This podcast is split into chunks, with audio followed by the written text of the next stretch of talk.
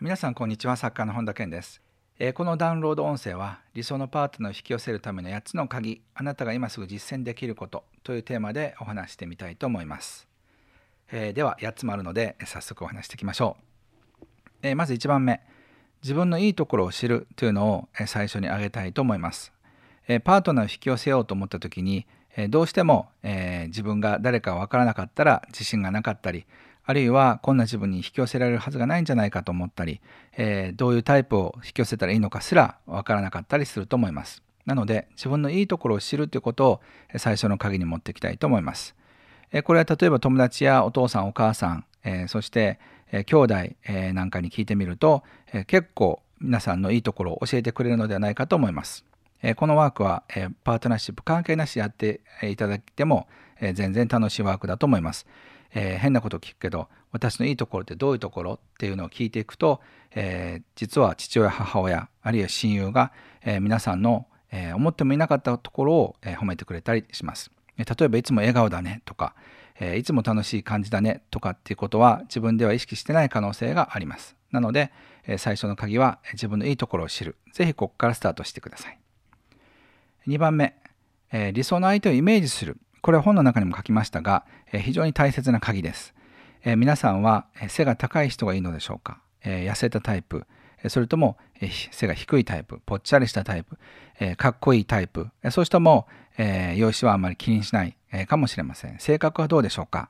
え人を大事にするタイプ、あるいは、え俺様みたいなタイプ、えそして優しいタイプ、えイライラするけども、感情を自由に表現できる自由な人、いずれにしても、えあなたの理想のイメージっていうのがあると思います。それが最終的にどうなるにしろ、どういうふうなタイプがいいのか、これをぜひ最初にイメージしていただきたいと思います。今までパートナーを見つけた人たちが、えたくさん報告を寄せてくれてますけども、え自分が理想だと思った20項目のうち18個まで、え一緒だったというような報告なんかもあったりしますので、えー、ぜひ、え自分がパートナーに求める20個のことを書いていただきたいと思います。3番目、過去の恋愛のトラウマを解消するということを挙げたいと思います。えこの鍵はとっても大事です。えなぜかというと多くの人たちが過去の恋愛のトラウマから立ち直ってないからです。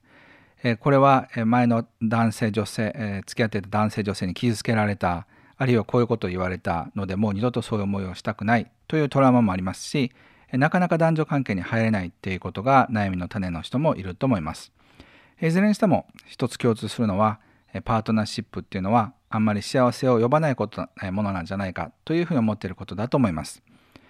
このトラウマの解消にはしばらく時間がかかりますがその一つは今実際にうまくいっているパートナーシップを持っている人たちそういうカップルと出会うということを挙げたいと思います。そして前の過去前のパートナーシップを思い出しながらどこがまずかったのかえー、どうしてそのパートナーシップが終わったのかということなんかも考えていくと、えー、過去のトラウマだったものが一つ一つ癒されていくのではないかと思います。4番目の鍵は実際にパートナーとの生活を意識するということをやっていただきたいと思います。パートナーシップがない人の多くは、えー、一人暮らしに慣れています。あるいは実家暮らしに慣れています。けれどもパートナーと生活をするということを意識しだすと例えばコップを2つ買ったり枕を2つ用意したりあるいは一緒に料理を作ったり旅に出たりそういったパートナーとやれるようなこと。こういったことを実際にイメージできるのではないかと思います。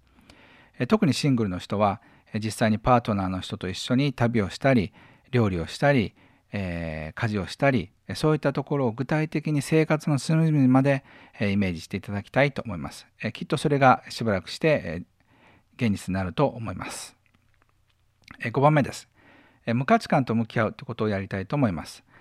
無価値観というのは私は不十分だ。私は男性として女性としていけてない、えー、パートナーシップに意味が感じられない、えー、うまくいったとしてもどうせすぐダメになるに決まってる、まあ、こういったネガティブな感情なわけですが、えー、ほとんどの人たちが持ってるんじゃないかと思います、え私は男性として女性として価値がない、えパートナーとして望まれるはずがない、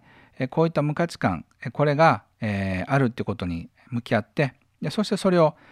しっかり自分で解いていくってことも大事だと思います。それには自分は思ったよりも人に愛されるのではないか可愛いとこもあるじゃないか自分が認めなければ周りから認めてもらえることもありません。なので、自分が自分のことを受け止めるということを、えー、ディアケの中でも話しましたが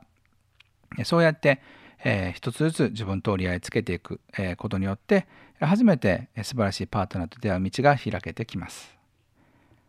6番目相手に近づくと痛みが出ることを知るというのを鍵に挙げたいと思います。パートナーシップが厄介なのは付き合おうと思った人の方に行くとどうせこの人は私のことを嫌うんじゃないか、え相手にもしてくれないんじゃないかという痛みが出ることです。そして実際に付き合い始めたとしても、えー、自分のことを面倒くさいと思ってるんじゃないかあるいは誰か別の人が好きになるんじゃないか、えそういう、心の普段は感じない痛みが噴出するということを、え知ってください、え多分皆さんはうすうす気づいてると思いますがパートナーらしき人を見つけるとまず告白できるかどうか告白しても自分の気持ちを受け止めてくれるかどうかこういったことでぐるぐる回ると思いますがそういうことを考え始めるとパートナーシップ自体が面倒くさくなります。なので相手に近づくと痛みが出るだからやめてしまうっていうパターンが自分にあったとしたら痛みを感じたとしても相手に近づいていくっていう努力が必要になってきますそういった意味で、えー、パートナーシップでは基本的に痛みは出てくるもんなんだっていう認識を持っておいてください。7番目の鍵は依存と自立のシーソーを降りるということですえ。パートナーシップのみならず人間関係には必ず依存と自立のシーソーがシーソーのゲームが起きます。え相手がえ自分のことを面倒くさくなったら今度は自分が相手のことを面倒くさくなったりあるいは相手に物欲しそうな自分が出てきたら面倒くさくなって仕事に逃げて今度は相手が物欲しそうになったりえそうやって立場というのが変わってきます相手に対してイライラすることがあったりあるいは相手が自分に対してイライラすることがあったり相手がやたらとハイテンションになったら自分が嫌な感じで落ち込んで自分がハイテンションになったら相手が落ちて、まあ、そういったシーソーっていうのはパートナーシップで必ず起きるわけですがそれを超えて相手と近づくっていう努力をしなければパートナーシップはスタートしません特にえー、パートナーシップが始まる前に相手に近づこうとするとどうせ私なんかダメなんだという風圧を受けると思います。これも自立と依存の一つのシーソーゲームだと考えてください。さあ、最後の鍵になります。相手と理解する旅がパートナーシップだということを思ってください。パートナーシップっていうのはただ単にお互いがいい思いをして気持ちよくなってポジティブに時間を過ごすってことではありません。人生では辛いこと悲しいことやうまくいかないこともいっぱい起きますそして、え、その過程において励まし合ったり助け合ったりサポートしたり、え、相手に申し訳ないと思ったりもっと感謝してほしいのになってイライラしたりその流れが全て人生の中に詰まっていますそして相手男性同士女性同士のカップルも含めて相手は何を感じるのかそして相手と共感できるのか相手に理解してもらいたいというふうに思ってそして理解してもらう。こういった全てのことがパートナーシップです。そしてそれは100%今皆さんが思っているような状態にはなりません。そういったことも含めて相手と2人の人間がお互いを理解していく旅がパートナーシップだというふうに考えていただければと思います。さあ、これまで理想のパートナーを引き寄せる8つの鍵っていうことをテーマに話してきましたが、いかがだったでしょうか？